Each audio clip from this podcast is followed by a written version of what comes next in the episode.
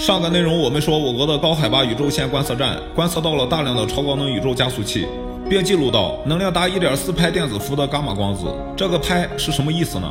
一拍等于千万亿，也就是说，记录到了1.4千万亿的伽马光子。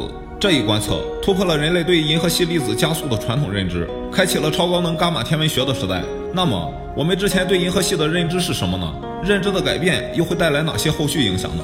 中科院高能物理所研究员的曹真表示，我们之前都认为银河系里的宇宙加速器不可能加速到这么高的能量，因此对天体运行和天体的一些物理条件就有限制。但是现在这一观测彻底改变了大家的看法。之前对天体的描述，这些天体的磁场条件、周围物质活动的剧烈程度等都发生了变化，甚至天体的爆炸行为可能都变了。